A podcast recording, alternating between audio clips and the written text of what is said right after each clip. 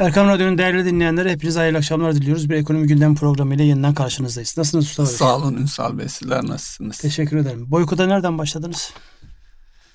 Ha, boykota normal yaşamımdaki şeylerden başladım. Şimdi bu ee, Türk markalarının olduğu yerli markaları tercih etmeye başladım. Evet Ama, yani boykota başladınız mı diye sormadım. E, Nereden başladınız diye sordum. Dikkat ederseniz. Çünkü bu önemli bir başlık. Dükkanları dahil olmak üzere. Evet bu önemli bir başlık. Duruş sergilemek noktasında yani bir e, yani elimizden gelen ne varsa onu yapmalıyız ama en pasifi de herhalde boykot yapmaktan başlıyor. Evet. Ki önemli bir e, direniş, önemli bir gösterge. Geçtiğimiz hafta boyunca en yoğun konuşulan hususlardan bir tanesi oldu. Yani geçtiğimiz haftalarda dememiz lazım ama geçtiğimiz bu hafta oldukça yoğun bir şekilde gündeme geldi. Orada tabii enteresan şeyler oluyor. İşte listeler, e, uygulamalar, yani e, kimler İsrail'e destek veriyor, e, bununla alakalı enteresan videolar, çok sayıda şeyler oldu. Ama bunun bir farkındalık olarak oluşması ve buna göre insanların hareket etmesi çok önemli. Bu arada tabii böyle zamanlarda genellikle kim vurduya gidiyorlar. Özellikle marka yönetiminde e, yabancı markayı seçip yabancı isimli marka kullanan insanlar da bu arada bu da onlardandır deyip arada dayak yiyebiliyorlar. Dolayısıyla e, bazen böyle şeyler oluyor. Son zamanlarda özellikle bu söylediğiniz e, üreticilerin e, marka iletişimi adı altında yapmaları gereken bir husus. Belki ona değiniriz. Ama normal zamanda biliyorsunuz bu tip şeyleri çok böyle ön, ön plana çıkarmak çünkü herkes sizin müşteriniz olduğu için çok ön plana çıkarmak gerekmiyor. Fakat arada böyle e, kim vurduya da gitme ihtimali var. Böyle hassasiyetin yüksek olduğu bir dönemdeyiz. Ee, geçtiğimiz haftanın en önemli gündem maddelerinin ki hala devam ediyor. Boykot konusuydu. Bir diğer mevzu da e, özellikle piyasaları bir gün çok etkiledi. E, Anayasa Mahkemesi kararına karşı Yargıtay kararı.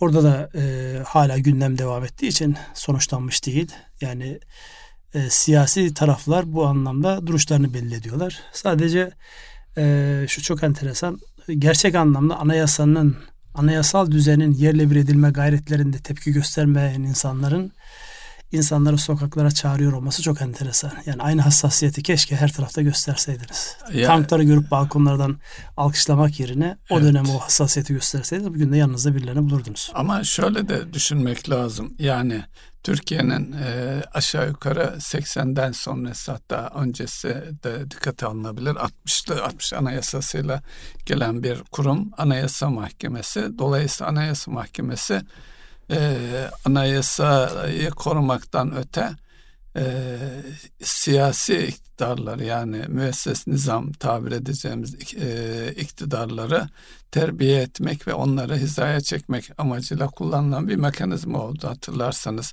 Türkiye ekonomik olarak ciddi etkileyen olaylardan mesela 367 e, Cumhurbaşkanlığı seçimindeki şey evet. e, anayasanın bir şey dine kapatma davaları buna benzer şeyler yani anayasa mahkemesinin e, ciddi bir maliyeti olduğunu söyleyebiliriz. Tabii yargıda böyle bir tartışmanın olması özellikle e, bizim burada değerlendirme yapacak isek e, yargıdaki bu tür tartışmaların özellikle yabancı yatırımcılar üzerindeki iki gelmelerini istiyoruz. Etkisini e, dikkate almamız, düşünmemiz gerekir diye. Zaten e, konuşulan konu da oydu yani özellikle yani bu tip siyasi ya da yargı kararlarının ekonomiye yansıması noktasında o gün piyasaların çakılmasının sebeplerinden bir tanesi bu kararı yabancılar aleyhte yorumlayacaklardır. Ülkede bu anlamda yani yarın öbür gün yatırım yaptığınızda problem çıktığında çözme konusunda çok böyle rahat edemezsiniz. E, algısı çok rahatlıkla işlenir hale geldi. O açıdan zaten hemen yani bu şartlarda yabancı gelmez diye piyasalar negatif olarak tepki vermişti. Aslında hala o tepki bir anlamda devam ediyor yani. Biraz düzeltiyor sonra tekrar negatife dönüyor piyasaların genel görüntüsü. Devam edelim isterseniz. E, bugün açıklanan verilerden bir tanesi de işsizlik verileri. 9.1 gibi bir oran açıklandı. Bunu bir yorumlamanız mümkün mü? Ee, İşsizlik e, önce tam istatistiği söyleyeyim. 9.1 e, oranında geçen ay 9.2'de olumlu yönde gelişme var. Bunun ayrıntısına baktığımız zaman erkek ve kadın olarak e, yedi buçukluk bir erkek e, işsizliği var. O aynı şeyde muhafaza ediliyor. Kadınlardaki işsizlik oranı ise bir önceki aya göre 12 buçuktan 12.3'e gerilemiş durumda. Dolayısıyla son bir aydaki ki bu Eylül ayı rakamları yani Ağustos ve Eylül'ü kıyaslamış oluyoruz. E, kadın işsiz sayısında e, bir nebze az binde birlik bir seviyede bir azalmaya hatta binde ikilik bir seviyede azalmaya tekabül ediyor. Evet orada e, yapılan e, yayında istatistiklerle alakalı yayında benim dikkatimi çeken atıl iş gücü oranı diye bir kavram var. E, zamana bağlı eksik istihdam, potansiyel iş gücü ve işsizlerden oluşan %21.8'lik bir oran var. Yani burada e, daha etkin çalışabilecekken çeşitli gerekçelerle ya da istihdamın e, yeterince sağlanamaması sebebiyle kalan oran var. Burada dikkat çeken bir diğer... Eksik hususta, istihdamı tanımlarsanız Ünsal Bey dinleyicilerimiz açısından. Şimdi eksik istihdam burada e, baktığımızda farklı kriterlerle değerlendiriliyor şey istihdam süreci. e, şimdi e, sizin eğer e, tam zamanlı olarak çalıştırabilecek imkanınız yok ise yani yatırımlarınız ona göre değilse siz ister istemez burada e, belli noktalarda o iş gücünde yeterince yararlanamıyorsunuz. Onları yeterince istihdam edemiyorsunuz. Dolayısıyla burada bir boşluk oluşuyor. Burada en dikkat çeken hususlardan bir tanesi bir dönemde %30'lara kadar yaklaşmıştı. Neredeyse İspanya ile yarışır hale geldiğimiz bir genç işsizlik oranımız vardı. Burada genç işsizlik oranımız 16.7'ye kadar e, gerilemiş vaziyette. Yani son dönemde e, gençlere baktığımızda e, yeniden özellikle hizmet sektörüne yönelik olarak yeniden istihdam e, yolları kapılar açılmaya başladı. Bir ara hatırlarsanız sadece devlette istihdam vardı özellikle sosyal bilimler okumuşlar açısından e, ama şu an baktığımızda e, zaten mühendislik ve e, daha pozitif bilimler okuyanların özellikle son dönemdeki mühendislik işletmelerinin sayısının artması sebebiyle hem e, geliştirmek için, yatırım yapmak için hem de iste ihtiyaçlarını karşılamak için orada bir istihdam vardı. Sosyal bilimlerden mezun olanlara da yavaş yavaş o kapının aralandığını görüyoruz ki dediğim gibi genç işsizlik oranı %16.7'ye kadar e, çekilmiş durumda. Burada erkek ve kadın ayrımına da vurgulamakta yarar var. Erkeklerde 13,8, kadınlarda 22. Bu e, yaş aralığı da 15 ve 24 arasına tekabül evet. eden bir aralık. Şimdi bu buradayken bir başka istatistik daha var. Sanayi üretiminde ayrık daralma sürüyor diye bir e, haberimiz ve istatistik var orada. Yani aslında çok büyük bir daralma değil yani yerinde saymış desek yeridir. Çünkü 0.1'lik bir daralma var. E, buradan baktığımızda e, özellikle sanayi tesislerine baktığımızda üretim noktasında çok fazla bir zorlanma yok. En büyük zorlanma nereden? Uluslararası rekabette geliyor. Fiyat tutturmakta giderek zorlanıyoruz. Çin e, küçüldükçe yani ekonomisi genel anlamda küçüldükçe fiyatları kırarak bütün piyasadaki dengeleri bozabilmek gibi bir özelliğini tekrar gösteriyor. Oradan hareket ettiğimizde önümüzdeki dönemde sanayi tarafında daralma devam edebilir. Ee, burada alt detaylarda e, yıllık değişim açısından yüksek e, teknolojide yüzde ellilik bir artış var e, bir önceki yıla göre. E, içinde bulunduğumuz yani e, söz konusu ettiğimiz e, Eylül ayı olarak da yüzde yirmilik bir e, yüksek teknolojik ürünlerde artış var. Bunu vurgulamaya e, vurgulama nedenimiz özellikle ülkemizin ihtiyacı olan katma değeri yüksek yüksek teknoloji ürünlerinin e, üretimi e, önem arz ettiği için vurgulamakta. Şimdi tabii burada var. bizim dikkat çektiğimiz aylık bazda yani Ağustos'tan Eylül'e geçerken ama toplama baktığınızda yılbaşından bu yana baktığımızda sanayi üretiminde büyüme devam ediyor. Yani evet. herhangi bir problem yok. Yani ilk başlangıçtan haberin yazılma biçiminden dolayı sanki e, yıllık bazda artış evet, var. Yıllık yüzde dört artış var. Sadece aylık bazda küçük bir gerileme ben onu daha çok sabit olarak görüyorum. Sebebi de e, dediğimiz gibi şu an değişen konjonktürde özellikle e, iç ihtiyaçlardan ziyade dışarıya satmak konusunda, ihracat konusunda ki ihracatta yine bu, bu ayda bir rekor var. E, ama dış ticaret açımızda da yine rekor var. Bu aylık azalmayı Ağustos'a bakarsak orada da olumlu yönde gelişme var. Oranlar çok küçük zikretmekte e, çok anlamlı bulunmayabilir. Binde e, sekizden binde bire e, gerilemiş Aynı durumda. kaldı demek yerindedir yani. Artış yok, azalış yok, aynı kaldı demek belki daha sağlıklı bir yorum olacak.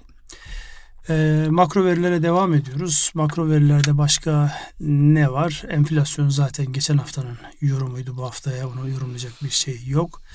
E, politika faiz oranı 35. Bu ay e, erken mi konuşmak için? Ee, erken daha iki hafta var ee, şey e, para politikası kurulunun evet. faiz kararını ama yine artış yönde olacağı e, bugün itibariyle söz edilebilir. Ee, sizin, tabii sizin bir tahmininiz var mı?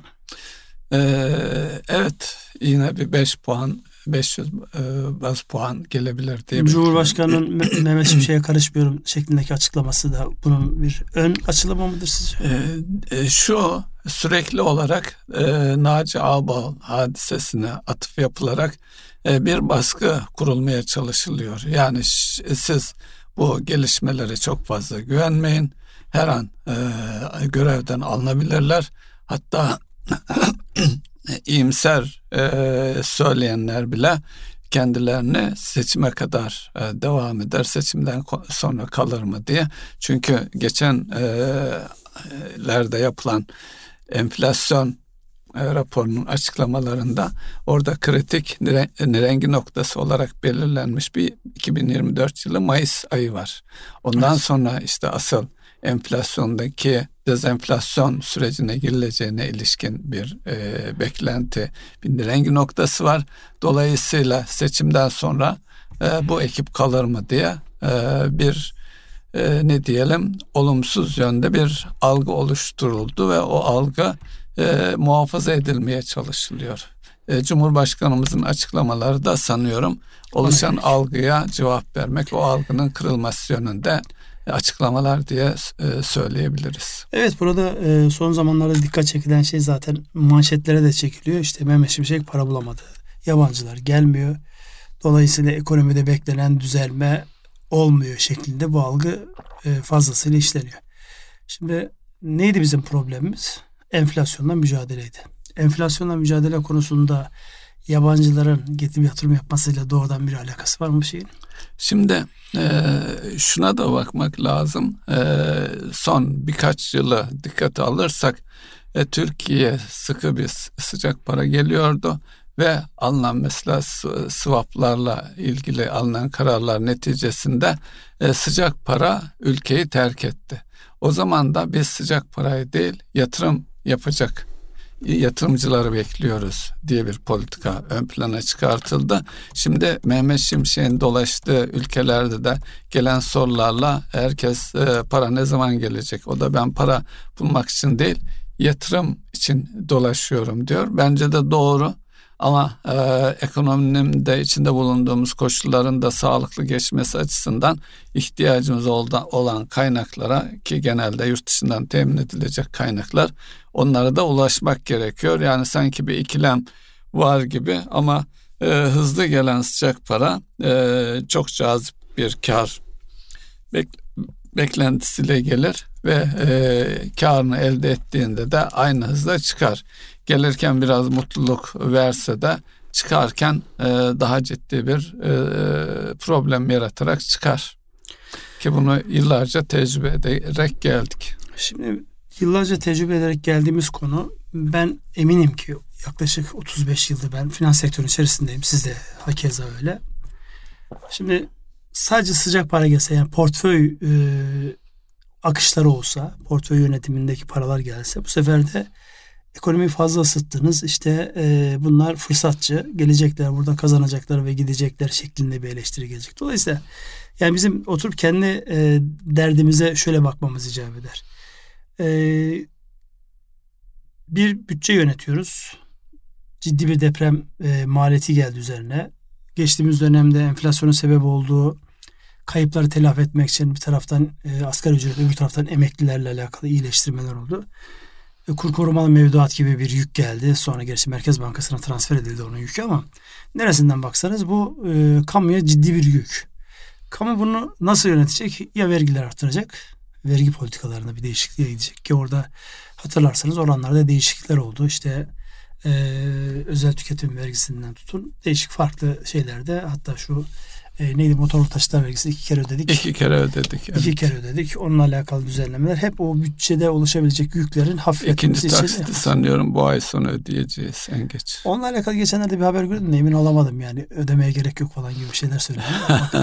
bu, bu şey züğürt meselesi de olabilir. Ee, iptal için başvurulmuştu evet. Anayasa Mahkemesi'ne reddedildi. Dolayısıyla İlk takside ödedik. E, ikincisini de ödeyeceğiz yani. Evet. E, dolayısıyla buradaki şuna bakmak gerekiyor. Yani sizin şu anki mevcut yabancı girişine evet ihtiyacımız var. Nerede ihtiyacımız var? Yeni yatırımlar için ihtiyacımız var. O da e, doğrudan yabancı gelip yeni yatırım evet yapsa iyi olur. Satın almalar yapsalar iyi olabilir. Ama ve lakin bankacılık sistemi zaten bu iş için var. Bankacılık içinde problem nereden kaynaklanıyor? Özellikle son dönemde iş adamlarıyla konuştuğumuzda e, uzun vadeli kaynak tedarikinde sıkıntı var. Uzun vadeli ve e, yatırımın bittiğindeki parasal geri dönüşe ilişkin yani döviz cinsi eğer döviz kazandıran bir yatırım değilse dolayısıyla döviz üzerinden borçlanmak zaten mümkün olmuyor.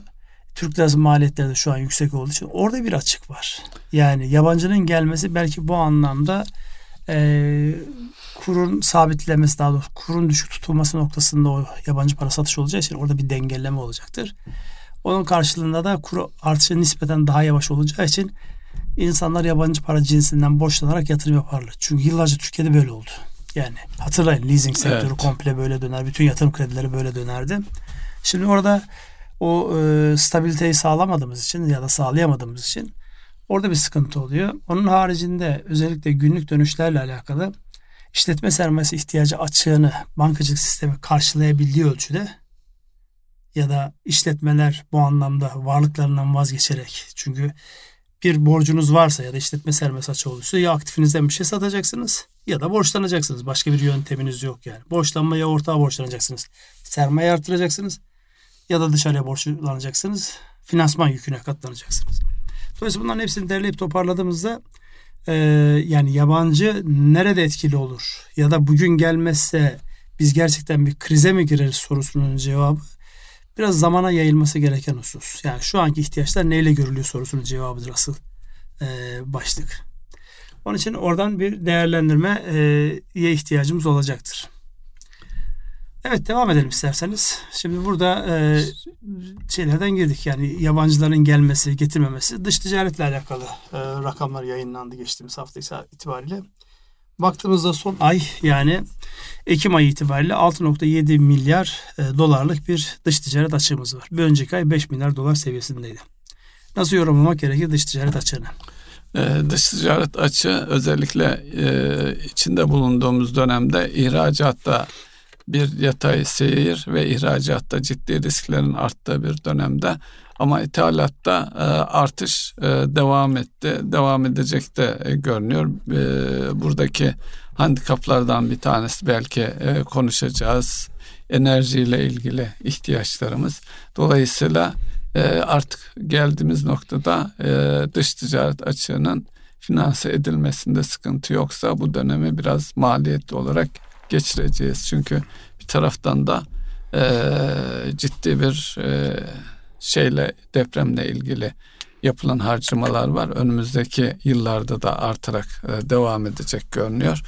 E, ana hatlarıyla e, enflasyonla yoğun bir e, mücadele ki o ekonomiyi durduracak seviyede bir mücadele deniyor. Oraya gelmeyeceğimizi zaten hükümet e, orta vadeli programda da ortaya koymuş durumda. Yani bu şekilde e, yönetilecek diye e, düşünebiliriz.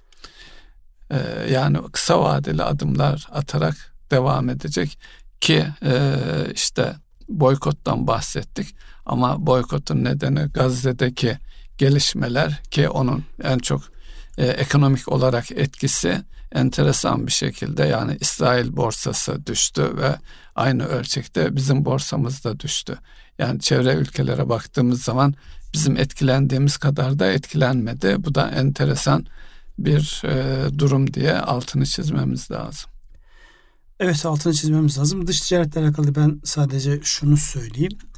Özellikle ihracat ve ithalat noktasına baktığımızda en büyük ihracat yaptığımız ülkeler hanesinde yani 2022'de var olan bütün yıl boyunca var olan 2023'te de bir şekilde devam ediyor. En başta işte Almanya, Birleşik Amerika, Amerika Birleşik Devletleri, Irak, Birleşik Krallık diye sıralanıyor. E, ithalat kısmına baktığımızda da bir, bir, birinci sırada Rusya var. Yani Rusya, Çin ve e, Almanya gözüküyor. Çünkü Almanya'ya biz her ne kadar yani e, geçtiğimiz yıl itibariyle 20 milyar doların üzerinde bir ihracat yapsak da aynı dönemde e, 15 milyar doların üzerinde de ithalatımız var. Çünkü ihtiyacımız olan birçok ma- makine ekipmanı oradan alıyoruz.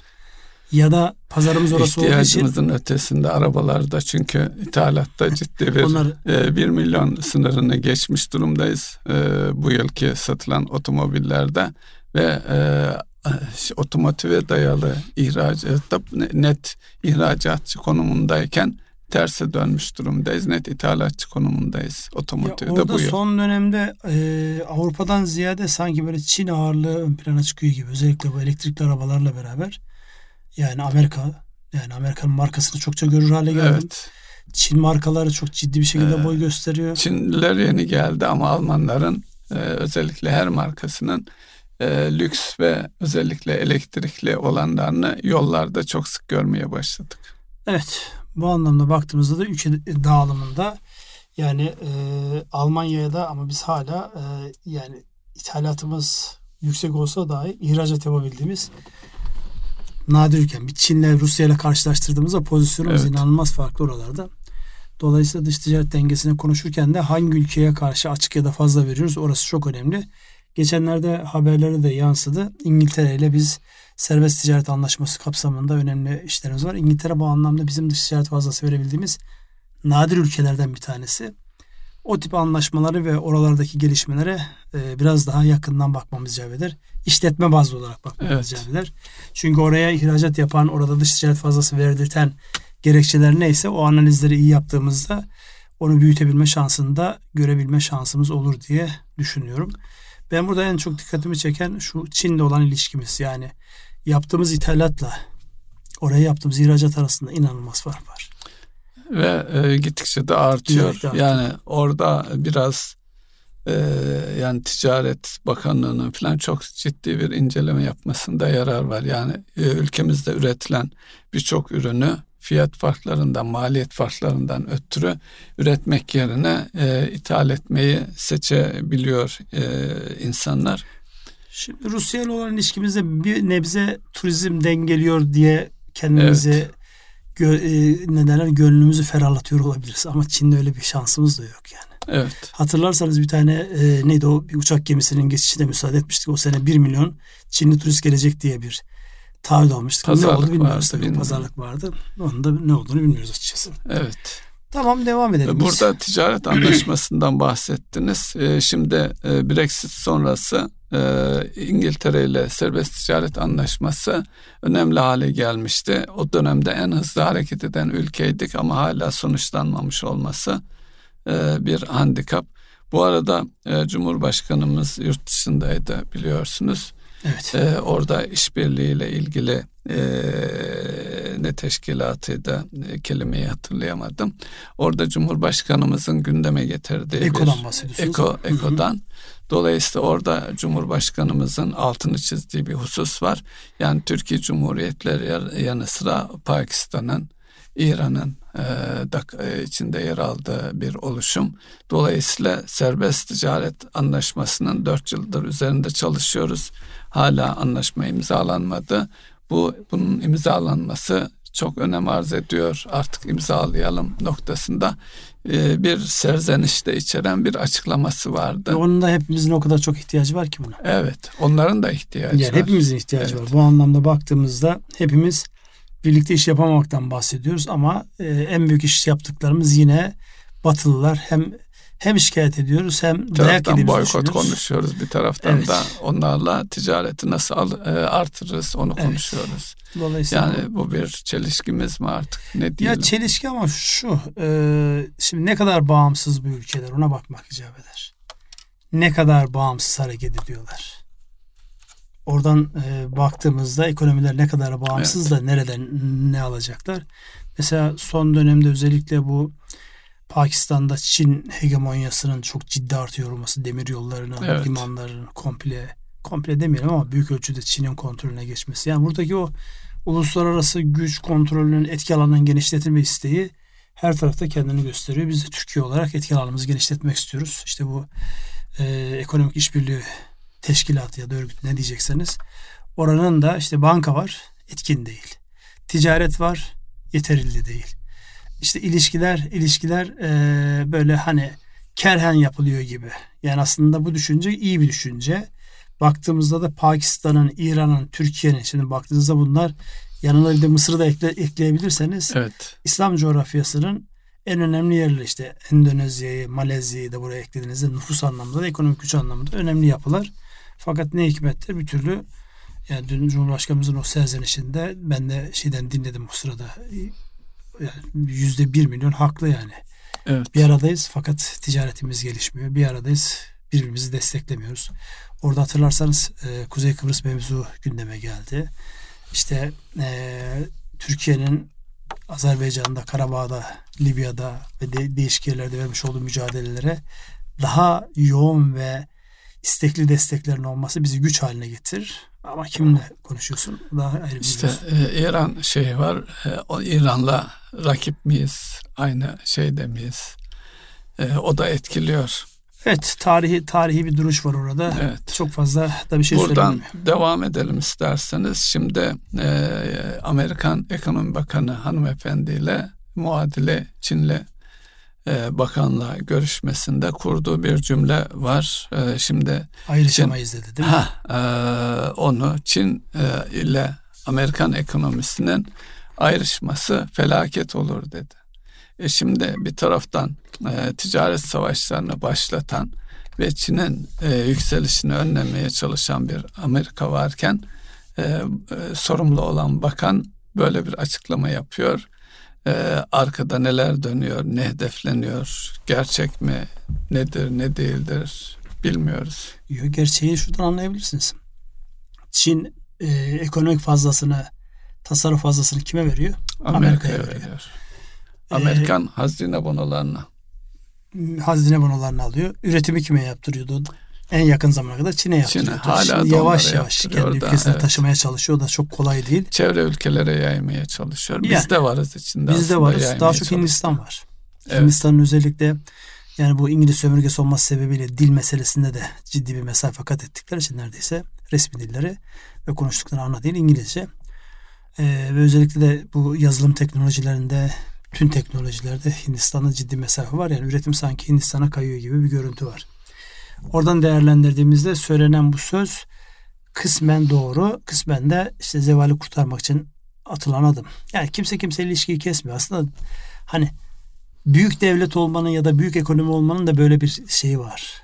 Yani kimse tam düşmanın değil, kimse tam dostun değil. Nerede çıkar gerektiriyorsa orada bir taraftan güç mücadelesi yapıyorsun, etki alanını genişletmeye çalışıyorsun. Öbür tarafta da işbirliği yapmaya devam ediyorsun. Evet, teknoloji deyince bu haftaki e, sıcak konulardan bir tanesi CIBC, Çin Bankası sisteme hacklenmiş durumda ve çalışamaz hale getirilmiş durumda ve fidye istendi söyleniyor. Yani e, Çin'in hatta e, belki de dünyanın ilk e, 3-5 bankasından biri olan o büyüklükte ve e, Çin'in mevcut teknolojisinde düşünürsek e, siber güvenlik açısından e, dünyayı ve bizi bekleyen tehditleri de e, risk yönetimi açısından e, dikkate almak gerekiyor. Şimdi buradan e, baktığımızda tabii ilginç bir şey. Bundan sonra herhalde çokça da artacak. Geçtiğimiz hafta e, Türk Hava Yolları ile alakalı da benzer bir şey söylendi. Sonra evet. yalanlanmakla beraber ama yani etkilerini biz de havalanda gördük yani bir şekilde. Dolayısıyla yani çekimlerde... Bir hafta sonra bile gördük. Evet. Yani e, sitesinden check-in yaparken evet. bilet alır, alırken ciddi sıkıntı Orada zorlama yaşadık. var. Dolayısıyla artık işletmelerin ve devletlerin gündeminde bu tip saldırılar olduğunda sistemi tekrar ayağa kaldırma, sistemi tekrar e, sıcak tutabilmek çok önemli, değerli. Biz tabii bunu sadece günlük yaşantımızda de değerlendiriyoruz. Bir de bunun savunma sanayi ile alakalı güvenlik sistemleriyle alakalı olan kısmını düşünsenize. Yani küçücük bir zaman açığı ya da sistemin kullanılamıyor olmasının doğurabileceği büyük zaaflar, zararlar işte en güzel örneği şeyde işte ee, yani hani İsrail'in demir kubbesi top geçer adam geçmez hiçbir şey olmaz diyordu. Patır patır geçti gittiler. O sistemin zaafı mıdır, hacklenmesi midir, başka bir şey midir ama olabiliyor. Dolayısıyla e, ve bir de e, işin enteresan tarafı yani İsrail'in en güçlü olduğunu iddia ettiği taraftan evet. geldi bu. Dolayısıyla aslında her işletmenin, her devletin gündeminde var olan bir şey bu. Devam evet. edin siz. Ee, isterseniz kur korumalı mevduatı e, konuşalım. Kur korumalı mevduat azalması yönünde gelişmeler var. Bunu Merkez Bankası Başkanımız da tedrici olarak azalacağını ifade etmişti. Geçtiğimiz hafta itibariyle 86 milyarlık bir düşüş var. Yani 3 trilyon üzerindeki e, kur korumalı mevduat 2.9 trilyon seviyelerine e, inmiş oldu. Belki e, 3 trilyonun altına gelmesinde psikolojik bir etkisi e, var mıdır? Vardır diyebiliriz yani.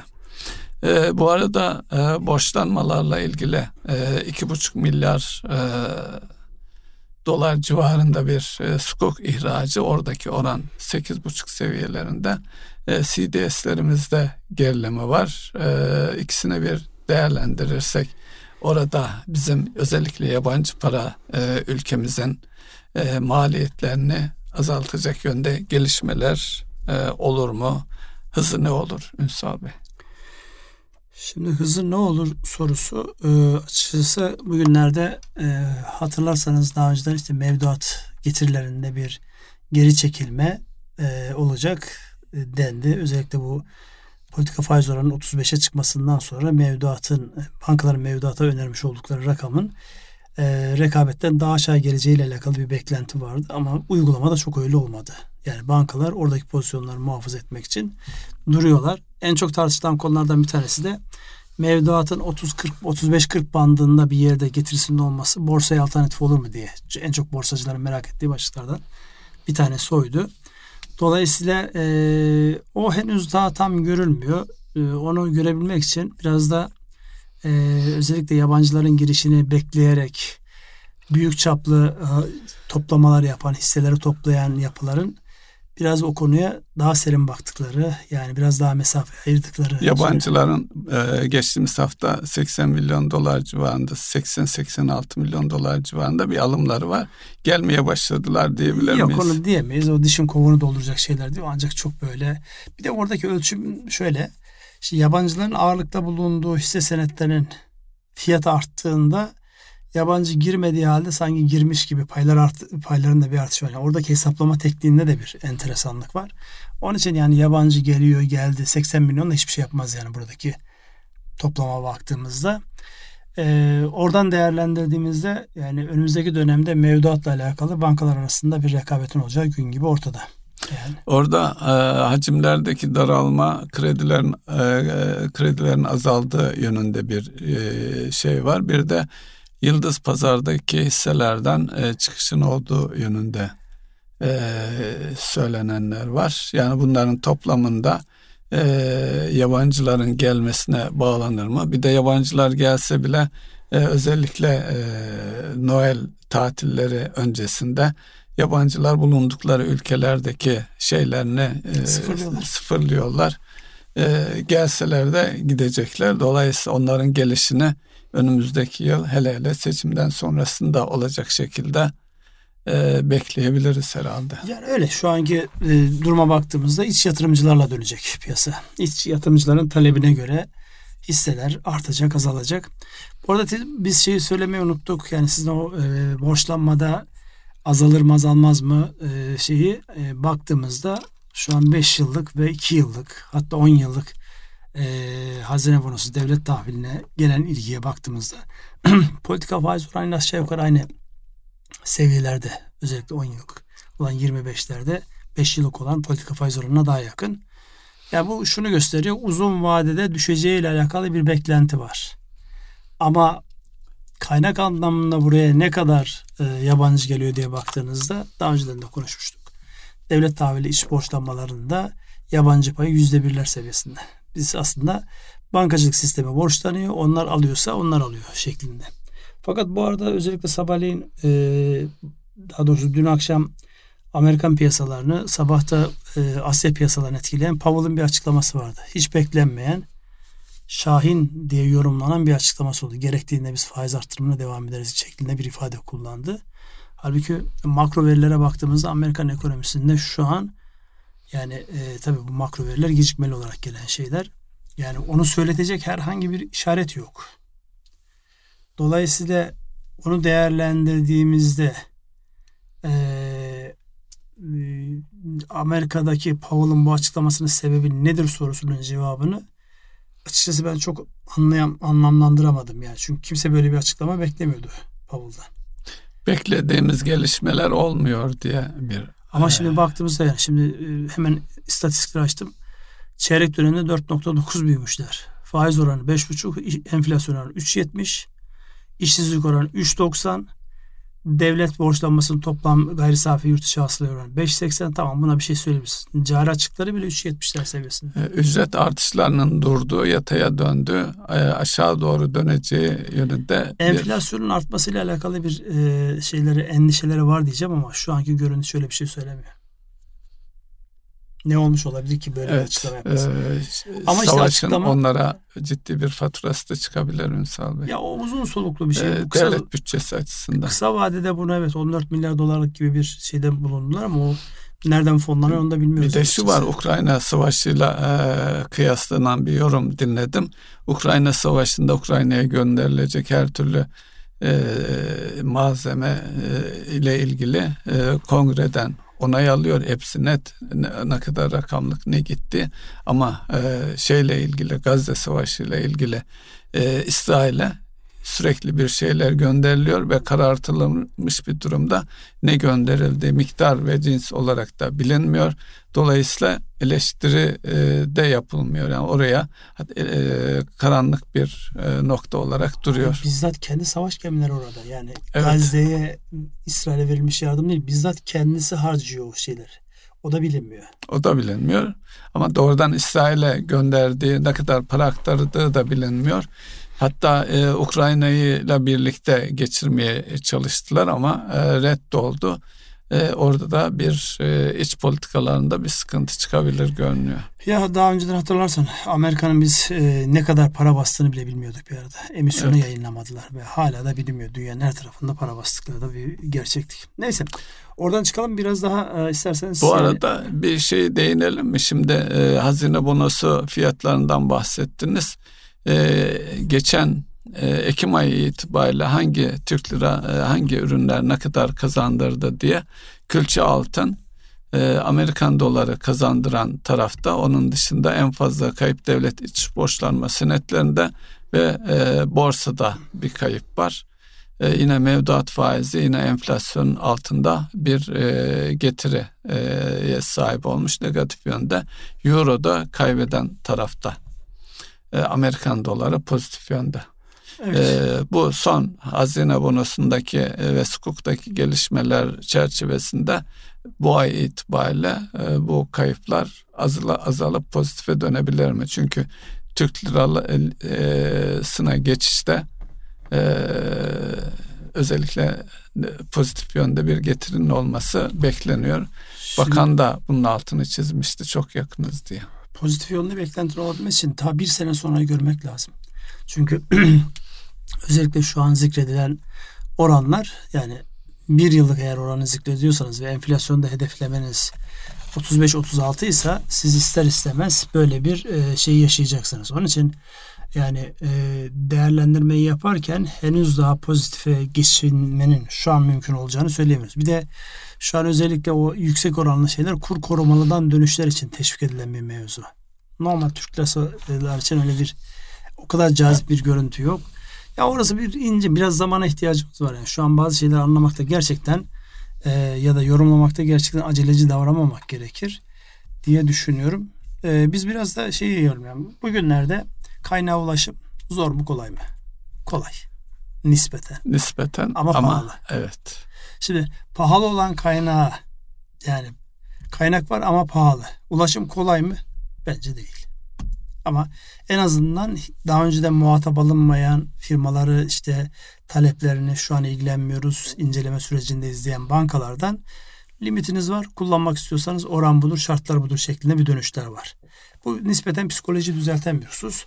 Ama bir taraftan da tabii ki e, şu anki yaptığımız iş itibariyle ona birebir takip etmiyoruz ama piyasada sözlü olarak yayılan bir konkordato yaygınlaşmasından bahsediliyor. Fiilen olanlar vardır. Ama bu işin olma ihtimalinin konuşuluyor olması dahi aslında e, yani kaybedilmemesi gereken psikoloji bence orası. Çünkü insanlar bir kere buraya girdiklerinde e, özellikle böyle zamanlarda e, yani hiç ummadığınız firmalarda bu tip kararları gördüğünüzde orta karardaki firmaların da kendilerine olan güvenini kayboluyor. Bunu kabul etmek gerekir. Yani işte duyuyorsunuz falanca firma Concordato ilan etmiş. E bu sizin de ayarınızı bozuyor. Yani onun gibi bir firma bunu yapıyorsa o zaman ben bunu yapmakta biraz e, motive etmek anlamında olumlu olan unsurlardan bir tanesi. Yani bu konunun da sakin bir şekilde yönetilmesi gerekir. Yani e, Concordato e, alanların da şunu bilmesi gerekir. Yani siz ödemelerinizi kestiniz. Süreye göre bir yıl, 18 ay, 2 yıl neyse. O zaman zarfında sadece alacaklarınızı tahsil etmeniz sizin hayatta kalmanızı gerçekten sağlıyor mu? Gerçekten bir yedeğiniz var mı? Yani o planlamaları yapan ya da bu anlamda sıkıştığı sıkışlık mı, sıkışmışlık hissiyle bu kararları aldıran ki geçmişte bunun ne kadar kötü yanlış örneklerine gördük özellikle o iflas ört- örtelemelerde firmalar itibarlarını çizdi. Bir daha da o itibarı yerine koyamadılar. Buralarda çok iyi düşünmek gerekiyor. Bunun domino etkisi var. İkincisi de kaybolan itibarın geriye çevrilmesi etkisi var. Artı bu karar aldığınızda e, yedeklerinizin gerçek anlamda işliyor olması icap eder. Yedekler işlemezse konkordato iflasa kadar gider. Şimdi e, özellikle son dönemde dövizdeki artıştan önce döviz ile yatırım yapmış firmalar bu geçtiğimiz süreçte ucuz parayla, ucuz kaynaklarla hayatlarını bir noktaya kadar getirdiler. Eğer oradaki dövizden e, kaynaklanan maliyetleri henüz tolere edecek bir e, yere gelmediyse bugün itibariyle bunlar da e, Türk lirasının pahalılaşmış olması nedeniyle artık yolun e, bundan sonraki tarafı çok zor görünüyor. Bu yönde de e, bize yönelik şeyler de var, talepler de var. E, kaynak bulunması ve şeyin e, kredilerinin yeniden yapılandırılması yönünde çıkış arayan firmalardan e, arayanlar var. İşte oradaki en temel şey bu firmalarda gördüğümüz husus siz de onu yaşıyorsunuz. Bir nakit akışı zihninin gelişmemiş olması. Yani günü birlik bakmaktan 3 aylık bir yıllık perspektifte nakitte nerede gerçekten sıkışılacak? Çünkü günü birlik yaşıyor birçok firma. Yani bütün tepe yönetimi işin sahibi de dahil olmak üzere günlük dönüşleri kurtarmanın telaşına düşüyor. Günlük dönüşlere uğraştığınız zaman strateji geliştiremezsiniz. Daha önceden de defaatle söyledik burada. Yani birileri günlük işlerle uğraşırken hatta o nakit akım tabloları gerçekte anlamda gerçekçi nakit akım tablolarının hazırlanması halinde e, ne zaman sıkışacağınız çok net. Yani biz mesela şunu görüyoruz. Bankacılık yaptığımız dönemde demek ki buna çok fazla üzerine durmamışız ama reel sektöre geçince e, fon talebi var. Fon talebine bakıyorsunuz belli zamana yığılma var. Niye buraya yığılma? Bunu biz istemedik. Banka öyle istediği için evet. oldu. İşte sen orada iradeni koymazsan o gün geldiğinde sıkışma ihtimalin çok kuvvetli muhtemel. Talep ederken hangi dönemde boşluklarım var? Yani netice itibariyle bankacı şuna bakar. Zamanla para kazandığı için bankacı iki ay öne çekersen daha az kazanır. Dört ay geri itelersen daha çok kazanır. Yeter ki makul mantıklı yani ben şu aylarda sıkışığım biraz. Buraları seyreltelim. Arkaya ekleyelim ya da biraz daha uzatalım şeklindeki talepleri söylendiğinde yani şöyle bir şey değil yani haşa ilahi bir emir değil bankanın işte şu vadeyle kullandıracağız. Bir gerçekçilik var bu ilişkinin sağlıklı olması açısından. Bu nakit akışları ve sıkışılan dönemler net ortaya konabilirse bankalarla bu anlamda daha sağlıklı ilişkiler kurulabilir. Bir de bu dönemler tabii işte özellikle rotatif krediler ve e, borçlu cari hesap şeklinde çalışılan krediler açısından e, sıkıntılı bir dönem. Yani maliyetler birden pat diye artabiliyor. Onun için e, yani buradaki nakit akışını ve finans yönetimi ile alakalı firmaların çok hassas olması gereken bir dönem. Sadece kendileri için değil. Tedarikçileri ve müşterileri artı onların tedarikçileri ve müşterilerine dikkate alarak bir bakış açısı geliştirmesi gerekiyor. Yani büyük fotoğrafa Bulunduğu bak- ekosistemi dikkate alması Aynen. gerekiyor. Ve günlük yaşamaktan vazgeçmesi gerekiyor. Yani günlük yaşasın tabii. Mecburen günlük bakacak ama birileri de içinden birileri de daha böyle büyük fotoğrafa bakacak şekilde. Şunu kastediyorum. Bugünü çözdüğümde Allah kerim e, mantığıyla yarını düşünmeden ama o yarın hızlıca geliyor yani. İtikatlarında bir şey kaybetmesinler. Gene Evet, Allah'ın evet. kerim olduğuna inansınlar ama ve lakin tedbir alarak. O anlamda söylemedim zaten. Ben de o anlamda söylediğini, söylemediğinizi biliyorum. Sadece latife olsun diye. Süre bitti galiba. Evet. Onu söylüyorsunuz. Çok konu var ama işte hangisine değineceğiz noktasında ancak bunları seçebildik. Erkam Radyo'nun değerli dinleyenleri bir ekonomi gündem programının daha sonuna geldik. Ee, dilimizin döndüğünce bu haftaki olayları anlatmaya çalıştık. Biraz içeriden biraz dışarıdan. Yani benim notlarımda altın ve petrolle alakalı yorumlar da vardı ama artık bu saatten sonra onları yapmayalım değil mi? Evet. Hayırlı akşamlar diliyoruz. Hayırlı akşamlar.